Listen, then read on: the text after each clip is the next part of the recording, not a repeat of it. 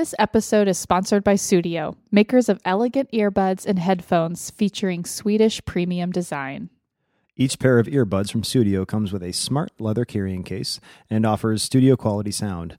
The anti-tangle cord and personalized in-ear sleeves makes for a great listening experience.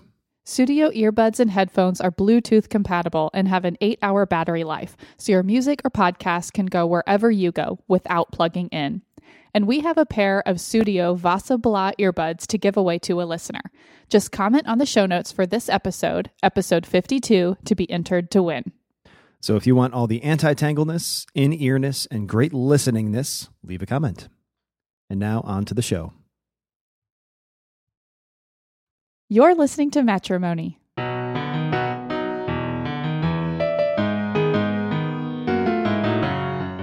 I'm Kelsey. And I'm Chris. This show is about managing your money. Happily ever after.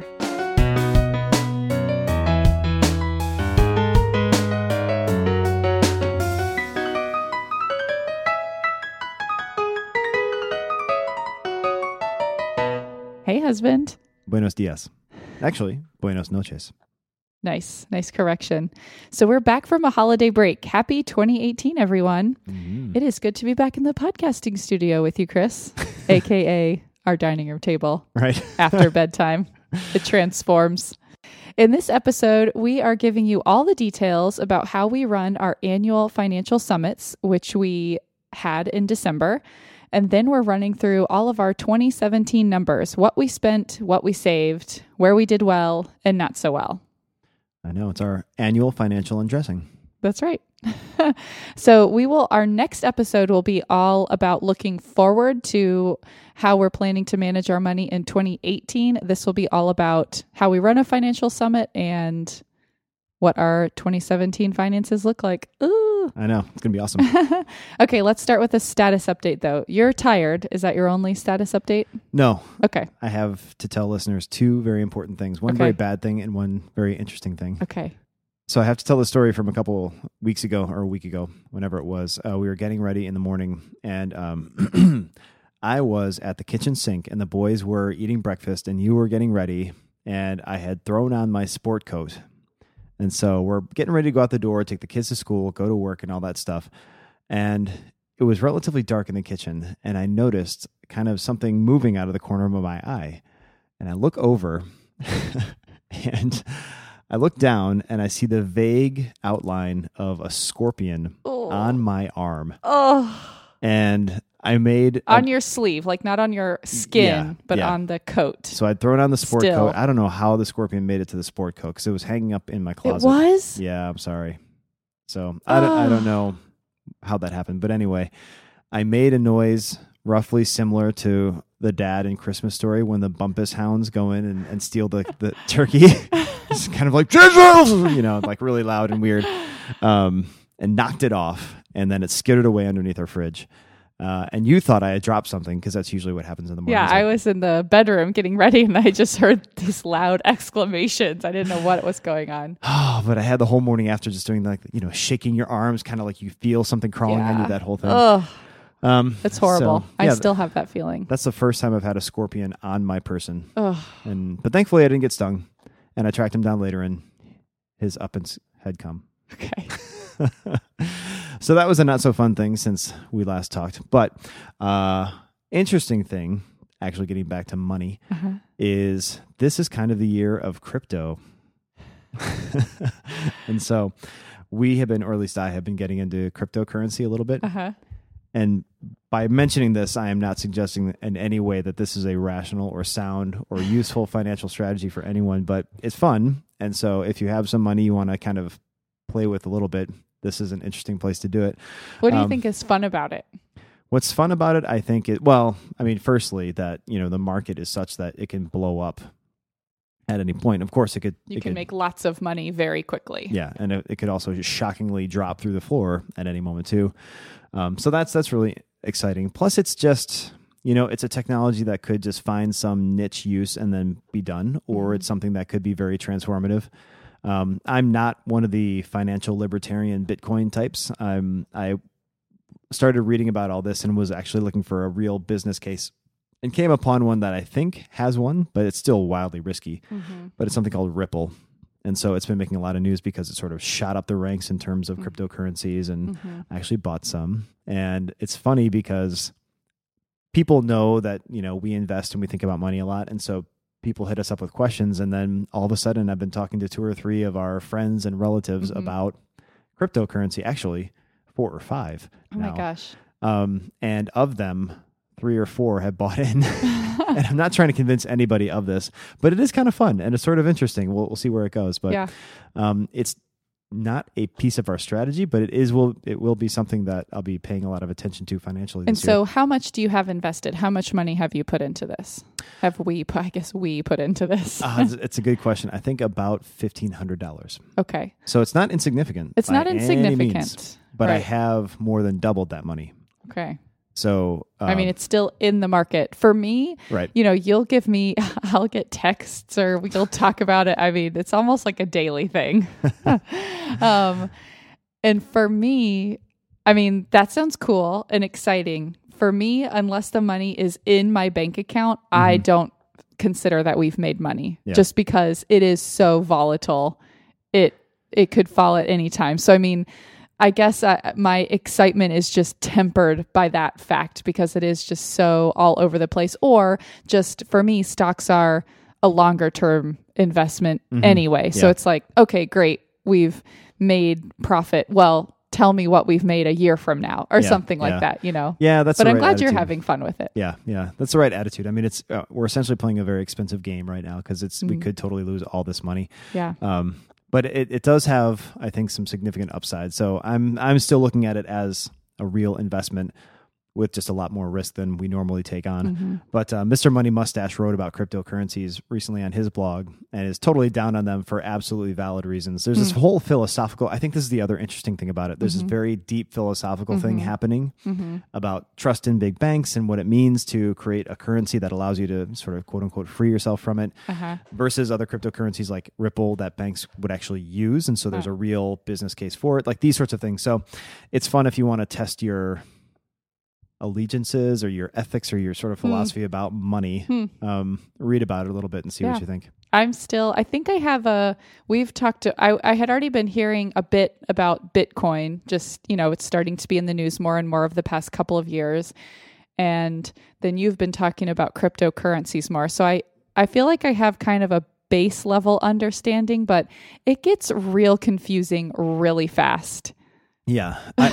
There are, what did my brother-in-law say? There's like 1,800 cryptocurrencies now out there. So, you know, the market is being flooded with all these baloney things and things that won't stick around. Yeah, for sure.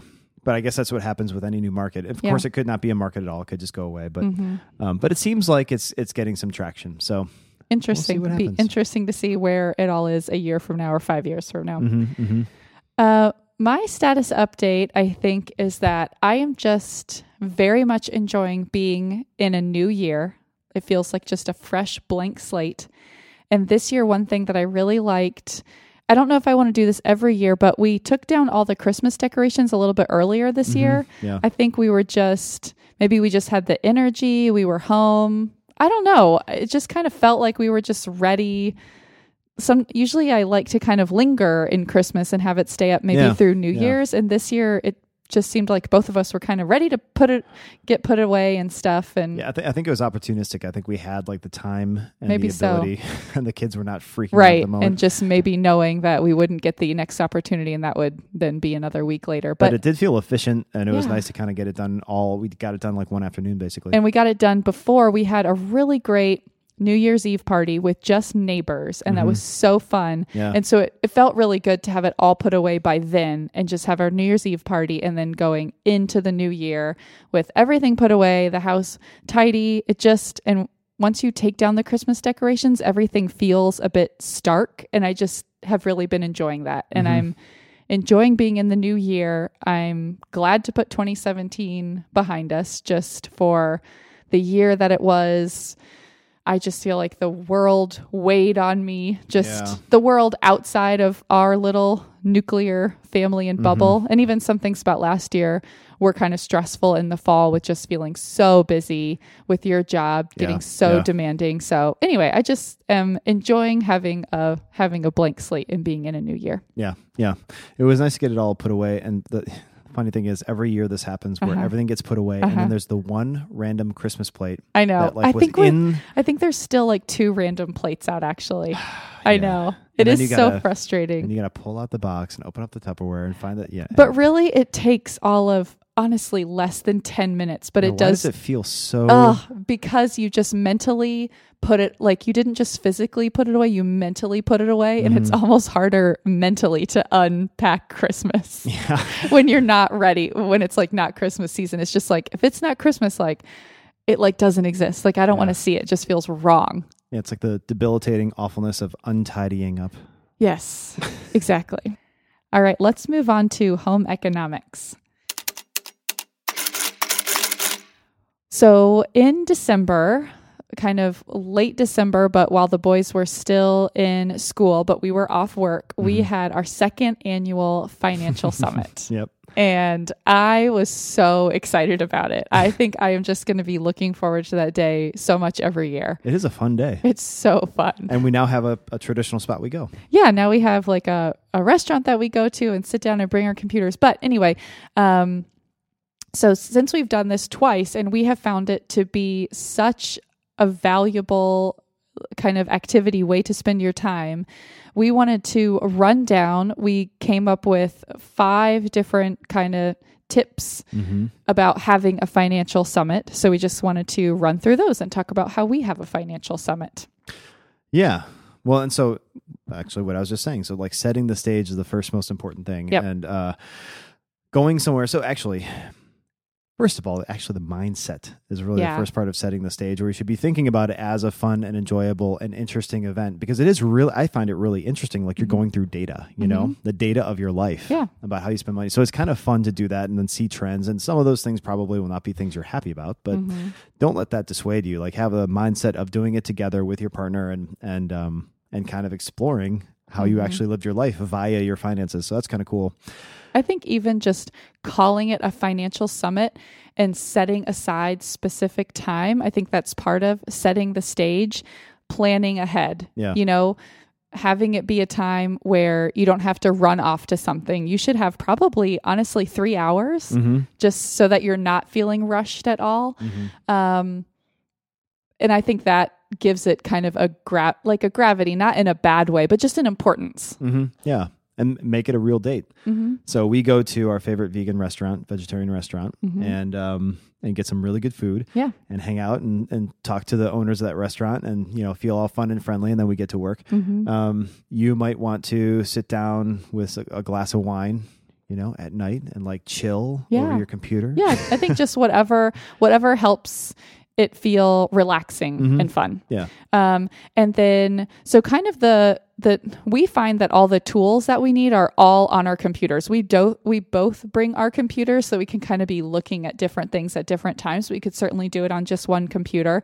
So, and then we'll pull up, you know, tabs for our bank accounts, usually, and we have Mint. We're doing a lot of stuff in Mint. And then we also have our budget, which we maintain in an Excel spreadsheet. So those are the two things we're working back and forth, but that's kind of, you know, all of the information or tools. You might want to have a piece of paper to just be jotting some stuff down, or we had a Google Doc. We actually had a little agenda that basically we'll go through kind of our tips here on the process that we work through. And then we were kind of making notes on that as we went too. Yeah. So we talk about Mint a lot. You probably want to, I mean, if this is something you want to try to do at the end of the year, a good idea would be to, if you're not tracking your expenses, it would be, I think, actually really frustrating and a hell of a lot harder to do anything meaningful if you hadn't tracked your expenses for the whole year. Right. Because basically what we do is look at our trends. Obviously, you know, we'll do some categorization and figure out what some things were that we didn't understand in terms of what we bought or spent or whatever. But for the most part, everything is already categorized, ready to go. So we can just see, oh, compared to last year, this year we spent this and this is why. Right. Know? Right. So that is really, really powerful. if you're not tracking already, then you can do a financial summit and get that going, mm-hmm. or talk about how you're going to track or what you're going to track, how you're going to, keep tabs on your expenses. And it was actually our financial summit last year that kicked off our year of really diligently tracking in Mint. And I think mm-hmm. that it was because just really going through everything with a fine-tooth comb and getting on the same page about how we were going to structure all of those different budgets. And I think we hadn't for a while really looked at them and made sure that our Excel budget was tracking along with our Mint budget. Mm-hmm. Yeah, I think that can be just really helpful. So the second step after setting the stage is asking, where did we spend? Where did we save? And this is where we're just going through, for us, it's Mint, and just kind of looking at how we did on those budgets throughout the year. We're seeing, okay, here's our clothing budget. It looks like we were over. And then we're going into that and looking at the transactions. And then we're seeing, okay, you needed to buy some new work clothes. The boys needed clothes. And just kind of looking, I mean, it's not judgment or anything, but we're mm-hmm. just looking at the information. Yeah.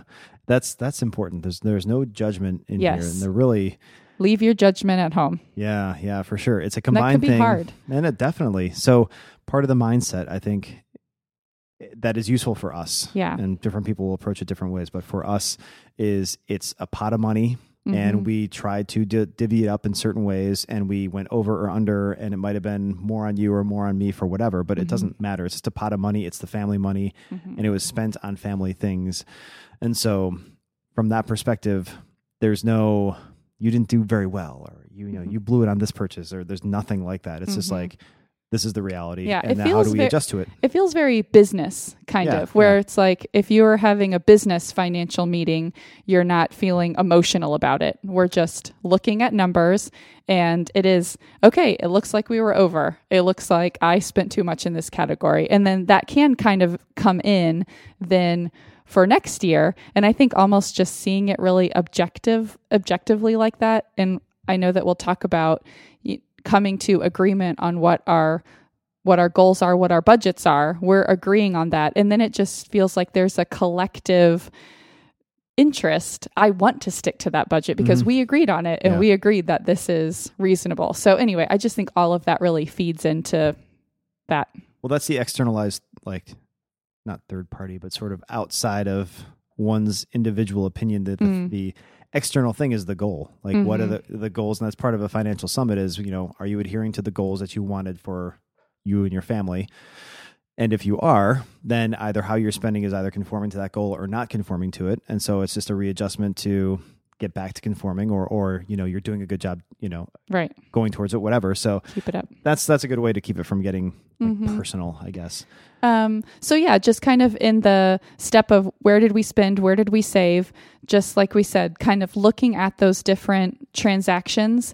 We found especially in these kind of catch-all categories, like we have a category for home supplies, mm-hmm. and that could be anything from a Walgreens run when someone was sick for, some Dayquil and cough drops, et cetera, to light bulbs, to, whatever it is. Mm-hmm. So that ends up being a very catch-all. And so it can kind of be like, whoa, what did we spend all this money on? This year, diligently tracking in Mint, I tried to be really good about going in and any transaction that's basically from Target, Home Depot, and Amazon. Mm-hmm. Those are just very miscellaneous, purchases, making notes about what we bought, so that when we look at it, what do we spend all this home supply money on? It could be, okay, well, it was this. Yeah. And I feel like that just helped. Yeah. And more broadly speaking, I think when it comes to this, where you spent and saved, it's really, there are two benchmarks in my mind when we go through this. Like when you and I sit down, we're looking at our actual budgets, and then how what we spent and saved conform to the budgets that we set at the beginning of the year. And then secondly, how it looks compared to last year. Because we could be blowing a budget, but be doing much, much better than we did last year. So you can see progress right, or not in two different ways. And I think that's useful so that you can trend over time on also how you performed within the year. Right. Yeah, I like that. So then the third step using all of this information is to develop budgets for the next year, like budgets for all of your different categories, an overall budget. And so we're So then we're looking at our budgets and our categories from the previous year and looking at, okay, do we just need to, if we were overspent in a category, like our groceries, I feel like towards the end of the year, we're starting to creep up more and more. So then we were talking about, okay, is this something that we really do need to spend more money because we're eating more, we're, you know, feeding these two growing boys, or did we get a little bit lax with our being efficient with our grocery shopping and we need to try to rein it in? And maybe it's, you know, it could be a little bit of combination of both, but we kind of go through that on each of the categories, use that information from the previous year, and then set the budgets for going forward. So step number 4 is then setting financial goals for the next year. And this is where, you know, understanding, developing your budget will feed into this. So you'll have bigger, broader goals. And you might be either tightening up certain line items in your budget, or you might be adding whole new budgets, you know, because there's an expense you were tracking or failing to track that you need to now add to the whole thing. But it should all feed into the broader, some kind of, you know, exciting thing that you're doing with your finances. So you want to get by, you want to make sure that you're meeting your particular budgets, but then what is the purpose of those things? And so you can have these goals that may be paying off debt, that may be achieving a particular level of savings. And that, I think, fuels the whole process of sticking to a budget throughout the year because you're trying to do these things. You know? Yeah. It could be a vacation that you want to be able to take. It could be a home improvement project you want to be able to do. Anything, anything can be a goal, just whatever it is for you and your family. Okay. And our 5th step is listing action items to take. We found that as we were going through a financial summit this year, we just kept a little list in a Google Doc. We were just coming across things. Oh man, we really need to cancel that gym membership. That we had this cheap gym membership just for Chris, and we've been needing to cancel it. So you just kind of come across those little things. I can't remember some of our others, but I feel like we walked away with like 3 to 5 just little action steps. Yeah, it was. I think it was really altering some of our budgets. Oh, right. So that they really reflected reality. And there again, if you can check your any judgments and everything at the door, then it's just like, all right, look, we have to spend more here because if we want to be realistic, that's what we're doing, right? Or, you know, it did get away from us. We can certainly hone it in. So, for example, we tightened up our entertainment budget, dropped that by $20 a month for each of us. We increased our gifts budget, right? So these little things like that, I think were mainly our changes. Yeah. So anyway, I know that we have heard from a couple of listeners on Instagram or through email that you have had your own financial summits, and that is awesome to hear. Yeah, it's so cool. Yeah. So we love to see that and hear about that, and good luck. All right. So let's run down our 2017 finances. So as we mentioned, we will share our looking forward 2018 financial goals and plans in the next episode. So this will be all about last year. The really cool thing about our 2017 finances is that was the first year that we had an entire year of diligently tracking. I mean, every expense in Mint, everything was tracked. I found it so satisfying. Yeah. It was the first year that I really got on board with Mint and really stuck to it. And I really think that it was that financial summit that we had, and just, we got everything so organized. I think before we hadn't put in the time to set up Mint so that it really reflected the categories, the budgets that we needed. And once it was all aligned, it was just like, oh, this totally makes sense. And I love keeping track of stuff like that. So then it was just easy and really fun for me. Okay, so let's run through some of these numbers. Are you ready? Yes, I am. So we're going to hit highlights, I think. Not everything, but we'll hit some big things here. Yeah. And one thing that was really interesting that stuck out to us almost immediately was that our entertainment dropped dramatically. Overall decreased by about $2,700, which was a 28% decrease from the year before, from 2016. And I think it was because First, we were tracking better in Mint. Right. And we were kind of checking each other as we went, primarily you checking me, which was helpful. I think we also, we tightened up our yeah, we started monthly at $150 a month. Oh, okay. And then dropped down to $100 a month. Mm-hmm, mm-hmm. So that's pretty cool. And now looking forward, we're going to do $80 a month. So that's almost a 50% decrease. I do think that some of our numbers, in comparing them to 2016, the caveat that I'll say is that 2017 was when we were really tracking diligently. So I think in 2016, some of the numbers might be a little bit funny because things were getting grouped together or weren't always getting categorized appropriately. So I'll be really interested to see how our 2018 numbers compare to 2017, because those will be just like real true comparisons. But I do think that this is still very helpful. Yeah. Okay, so our clothing budget, we spent about $1,400 last year on clothes. So family of four, I don't know, kind of a lot, not a lot. Yeah. It's probably, maybe it's slightly high, but actually I don't think that's far off from the American average. Okay. Now that I think about it. So for a family of four, and I mean, our kids tear through clothes. It's just ridiculous. It's true.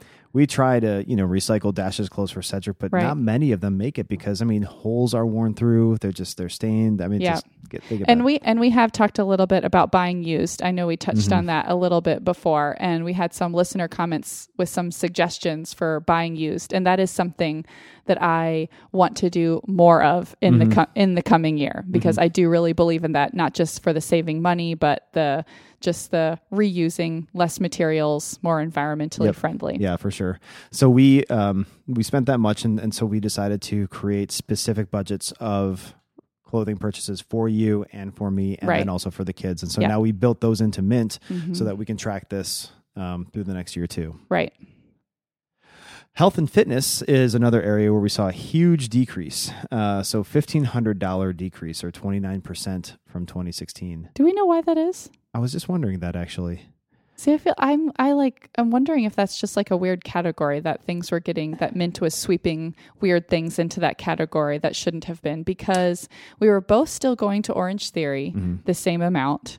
Well, I had through much of 2016, the unlimited package. So really? Yeah. So our overall cost for Orange Theory, which is not an expensive gym membership, basically. We've talked about that a bit. Yeah. So that dropped, and that's probably a big chunk of it. Oh, I see. So you went down a membership level. So then we were saving money. Okay. And also, I think another big part of it, and I don't know if this is TMI, but I deal with alopecia areata, and I go to the dermatologist for that. Can you tell people what that is in case they don't know? Yeah, so it is. It was parodied in Arrested Development. Yeah, but basically, it's when you get this weird patchy hair loss, and so I have it on my scalp, and so it used to be I'd get quarter size just bald spots. But you can get steroid injections in the skin, and your hair can, for some, that works and your hair grows back. So I go to the dermatologist to deal with this. Right. Once a month. Yeah. And amazingly, it's just sort of gone into this remission. I've had it for 20 years. For the first time ever, it's just not affecting my scalp anymore. So I stopped going to the dermatologist. Yeah. And so that's actually saving, quite a bit. Great. Throughout the year. So I think those two combined. It's a win-win. Yeah. I have hair and we save money. So good things. So if you've listened to this podcast for a while, you know that one of the ongoing discussions that Kelsey and I have is about gifts and donations. I guess that's kind of a combined category for us, but we've talked again and again about how we want to manage gifts, how much we spend, and what's appropriate, and all these things. So last year we spent $3,700 on gifts and donations, which represents over 3% of our total spending, which I don't know if that's good or bad, but it's a not insignificant amount. Yeah. And so it definitely increased significantly from the year before. So the year before, I'm looking in Mint right now, and we spent $2,370. So well over, that's about a $1,500 increase. Although I will say that I think that this year, because we had a specific budget for gifts, I do think that previously, since I'm sort of the gift rememberer and buyer, like not just for my friends and family, but like our entire family and all that, that sometimes those gift purchases would get put on my like personal allowance or get categorized that way. So it'll just be interesting to compare, I think, 2017 to 2018. And I think that'll give us a more clear snapshot. But then again, it really could represent a significant increase. Maybe we spent a bit more on Christmas this year or something like that. So, and so we did, though, we did address this. So we did actually put together so we did have a budget for gifts this year, and we blew well past it. And so this year we have another budget, but it's increased. And I'm trying to remember to what. I think 1900 is what we're thinking. Yeah. We'll have to get into that in the next episode. Yeah. So this is one of those where we're hoping to rein in a little bit, but have also a more realistic budget. Exactly. Yep. Yeah. Okay. Our next category, in travel, we spent $5,200 this past year on travel. Which is interesting to me because I was thinking we had a super tight travel year. Yeah. And we did. We didn't fly many places at all. In fact, I flew one place, Austin and back. But we did have these other trips to Tucson and to not Flagstaff, but Prescott. Right. Our little side trips. And we took our whole family to Austin. So... Yeah. So, and when you have a family of four flying anywhere, it's you're not getting away with, with small airfare. Right. It adds up. So, but it was still a 26% decrease from the year before. Oh, we had a crazy travel year the year before. Yeah. With going to the Pacific Northwest. Oh yeah. We went to Austin. You had guys trip or something probably. I don't know. Yeah, it was a crazy. Yeah. Crazy travel year. Yeah. So this year will be interesting. I think this is another area that we addressed. Yeah. To make sure we have it tight. Okay. Auto and transport. So getting around. This is a bummer. It's not that big of a deal really, because we, as you may know if you've listened to our previous podcast, we really keep it tight on auto and transport because we have the one car.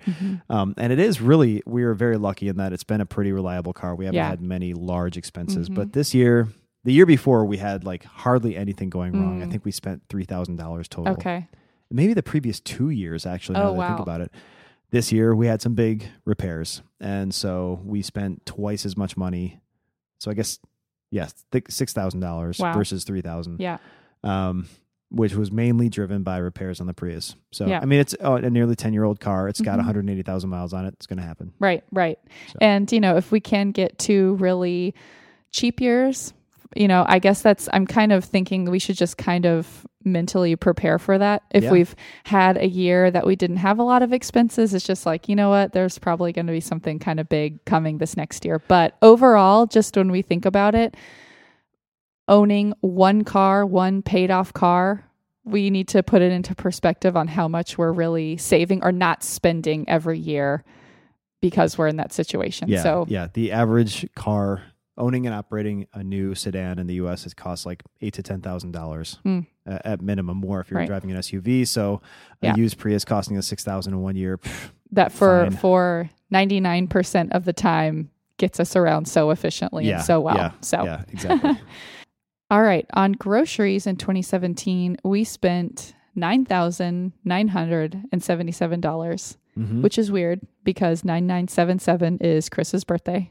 It's auspicious. That is a decrease of $1,700 from the year before. So that feels good. Yeah. And we had started the year, I think, with a higher budget, maybe around 800. And I think we tried to decrease. Yeah. So I'm just averaging it out now. Okay. And so that ends up being an average of $831 a month. Okay. So... We'll see what happens. We did increase our grocery budget for this year, and we're putting it $750. So it'll mean trying to tighten it up. Okay. So we'll see what happens. But and we've definitely done that before. Yeah, like stuck to a budget like that. I think it just kind of depends on. I think like we've talked about the busyness of life and the monetary cost of that, and so it might have kind of been in there. So anyway, but that is a fun challenge to try to kind of. Yes. Rein that in. So that's one of those where over the course of years we're seeing progress. Right. But within the year we failed our budget. Right. So, So right. Good and bad. Wins and loses. Yeah. Okay, let's talk about how we did on savings now that we've talked about all this spending that we did. So savings was good. I mean, we did definitely have increases in significant places and decreases elsewhere, but we saved $15,000 in 2017 compared to about $15,700 the year before. Okay. So we stuck to pretty closely, you know, where we've hit in years prior. And we're always every year trying to save $20,000. That's basically our goal. Yeah. Did you know that it was going to be that much? Because I think I didn't know kind of what the total was. And I was a little bit surprised that we were that short of 20,000. And I did feel a little bummed, especially just because I felt like we'd been doing so well. And I think maybe it was because just the second part of the year when your salary had increased and we were saving, it felt like we were saving so much more. So I felt like, man, we are like on track. We're going to hit that goal. And so then it felt like, oh, kind of an unexpected falling short. Well, so, okay. Yeah.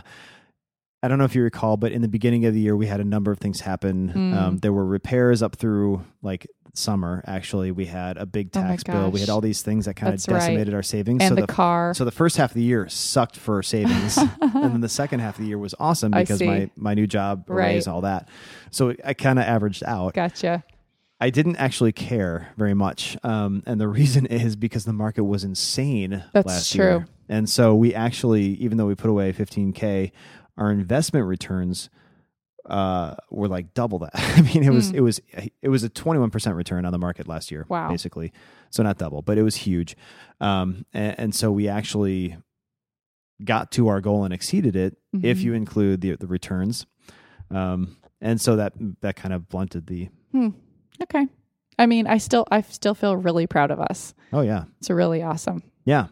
So we're at $63,000 in our savings. So that's the update there, which is so cool. That essentially puts us on track because again, we've been trying to save $20,000. We're at now past 3 years, and so that would be $60,000. Right. So we've missed the investment returns because that's made up for our shortfalls, but still we're roughly on target. So, yeah. Cool. All right. Okay. So I have a couple of discussion questions for us about 2017 finances. Let's hear them. All right. What are you most proud of across our finances last year? Most proud of? I think the thing that I'm most proud of is that we now have the ability technically to save your entire salary. Oh, wow. And that we've set things up so that we can do that in any given month. Often we don't because a car breaks or whatever happens, right? But we actually have that capacity now, and we've managed our budgets in such a way to be able to do that. And so I think that's kind of a cool thing to have achieved. That's very cool.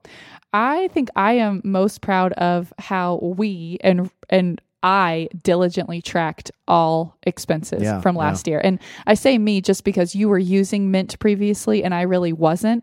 And so this was really my first year to use it, and I just fully embraced it.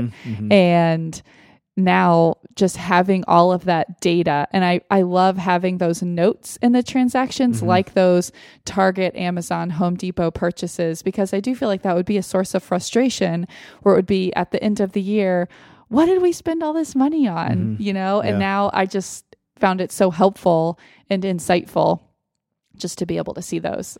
Actually, that's a great point. Like one of the things I really love is that I was sort of the insane myopically focused one on our finances for so long, and you were into it too, but I was doing managing, and so it wasn't we didn't necessarily both. You were really in the weeds. And then I got pretty busy this year and you had taken over, and it was like we didn't even have to talk about it. It was just like it's still getting managed totally well, and we are on top of it all. It's because you kind of took over the responsibility of it more so than me. So it's just, I just felt like that's like good teamwork. It was awesome.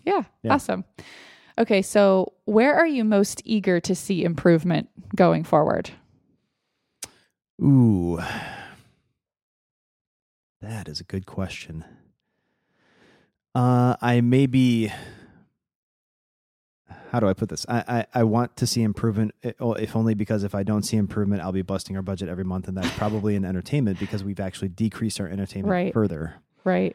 And so we're down to $80 a month, each of us, so $160 total. And we haven't ever had it that low. Yeah. So we're really trying to really keep really push ourselves. Yeah. Okay. Yeah. What about you? I think it is budgets for the kind of trickier categories, like expenses that have been kind of falling through the cracks, like home decor, clothes, expenses that were more on an annual basis and not monthly, kind of like the gifts. I feel like we've made a ton of progress in the gifts category by having a separate account, by front loading the account, kind of sweeping money into there more proactively. So it feels like we've made a lot of progress, but it just sometimes still feels like, oh, where does this expense go? Or kind of, for example, the home decor stuff. That's something we've talked about before too, where it's something that I'm kind of interested to spend money on it. You're not as interested, yet it is something that's for kind of the whole family. And so it's like, what do we do with that? So I think we've kind of come up with a couple of things for the year going forward. But yeah, just maybe kind of further refining those and getting them kind of tidied away. Yeah. Okay, what specific things do you, Chris, need to do to help our finances in 2018? Is this question just for me? And is it really about coffee? Oh, I mean, I don't know. Probably that is, you know, like going out for little snacks and coffees and things. I feel pretty good starting off the year, and I actually hadn't spent an entertainment dime. It's only like 7 days into January, so it's not so that big of a deal. I'm doing great. But hey, I'm 152nd of the way there. Oh my gosh. So that's probably one thing I need to, because when I get busy, when I get busy, that's when I falter. And I falter in part because it's like nice to pick up a coffee when you're running, you know, between things. Also, like, I just mismanage my schedule and I'm away from my food, and my only chance to eat is if I have to go buy something, and it's stupid. Right. So being smarter about that. Yeah. You know, I think that we've had some good conversations about kind of what almost your triggers are for going and stopping at a coffee shop, just because for you, it's almost like if you do it once, it almost like opens the floodgates, and then you do it several more times. Like, it wouldn't be an issue at all if you did it 4 times a month, but it kind of ends up being suddenly the pushing 10 times a month. And it's just like the little expenses that add up. So we just kind of talked about like the busyness, the particular kinds of snacks that you need to be able to pack or have around that and help. There are specific ones that do help. Do you know what the real trigger is though? What? It's working out. Whoa. Or failing to. When I'm not working out, I'm less excited to track my diet because I feel like I'm not actually making progress towards anything, so why try? Right. And then when that's happening, then I care less about any extra calories, you know? And so it just sets the stage for like an easy purchase. Right. Whereas when I am working out and I do care about managing my everything, then I'm much more restrictive and motivated to be. It's just like very much either like a positive or negative feedback cycle. Well, I think you are learning that about yourself. So then kind of knowing what that landscape is, then further empowers you. You know, even if it's happening, you kind of can recognize it and kind of know, okay, these are the things I know to like kind of get back on track. Now let's turn the spotlight on you. Okay. Okay. What I thought about was, I think where I want to spend money is on home improvement, home decor. And so it's funny you say that, because I just looked up and I just, there's a new bird there that I hadn't seen before. Like a bird statue. That's not a real bird, a bird, like little decor piece that actually has been up there, but I moved it to the other side of the photograph. Oh really? Okay. So it's just that I moved it. You noticed it.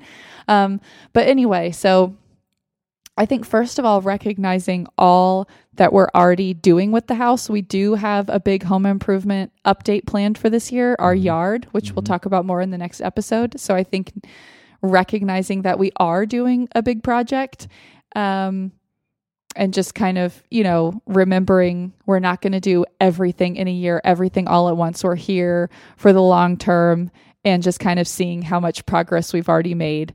It is just such a fun kind of pastime for me. I really, really enjoy it. And I love creating a cozy, functional, warm, inviting environment for my family. That's like kind of, for me, I think an expression of love, almost like an expression of personality, creativity, and love, kind of all of those things. Yeah. But another thing that I thought of is really trying to shop used first. if we're doing something home improvement, furniture, but also the clothes, like I mentioned. I want to, for myself, try to look for something used first. I really love using ThreadUp. We'll, listeners probably have heard of it, but we'll include a link.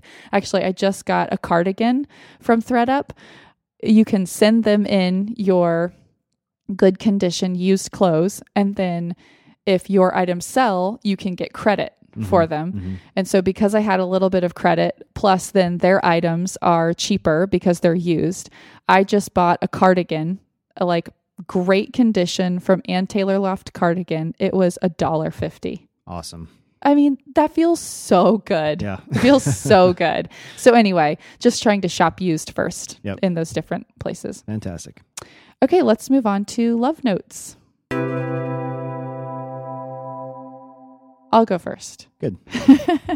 My love note is that we had our first Thursday night at-home date night this past Thursday, and it was so great. And I'm just so excited about a year ahead of Thursday night at-home dates. Yeah. I think we kind of alluded to this in our last episode, that I found this great blog post about this couple in their 60s or something, and they'd been having this kind of like just very casual weeknight date night, and just the importance of having those rituals, things to look forward to, even amidst kind of a busy life. So, and when I read that, I just thought, oh, like I want that so much in our lives, because when our weeks get so busy, I do just want to be able to carve out time for just us, but we are so exhausted.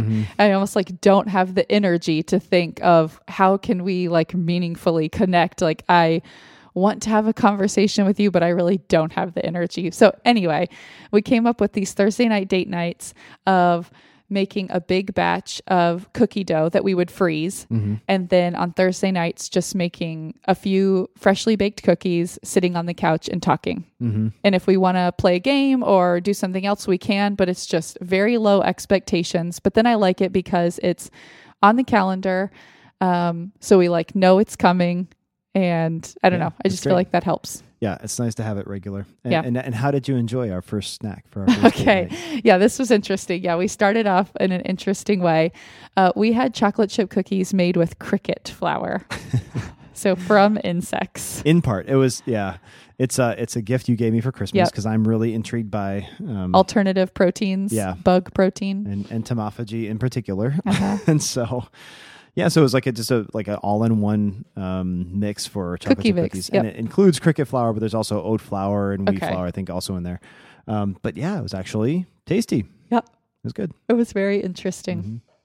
Well, so my love note is our youngest son is going through something developmentally. Yes, he's 3 now. Yeah, I feel like we're getting kind of like all the terrible twos and the three-nager in just one awesome storm. It seems, because through 2, I don't look back and think like he was so easygoing, super chill. Now he, at least for this short period of time, I'm sure things will change soon, but he can lose it at the drop of a hat. Yeah, and so morning and night, for many mornings and nights, we've been dealing with him. Really, it's crazy. Probably just a few, but it feels like a long time. Yeah.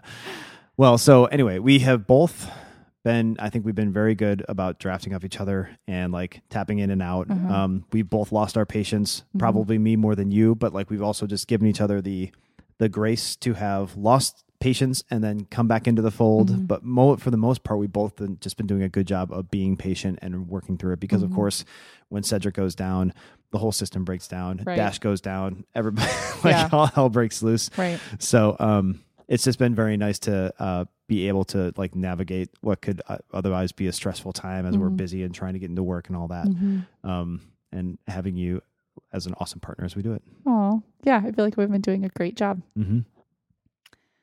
All right. I think that's a wrap. All right.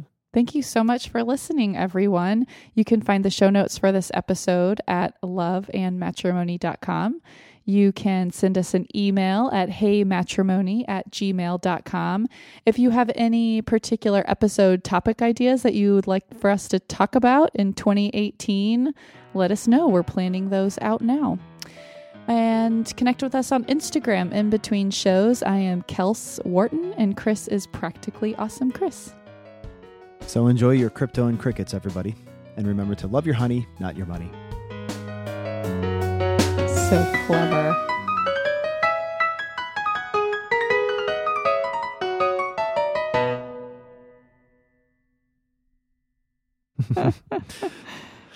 True. I'm sorry. Okay, I'm ready.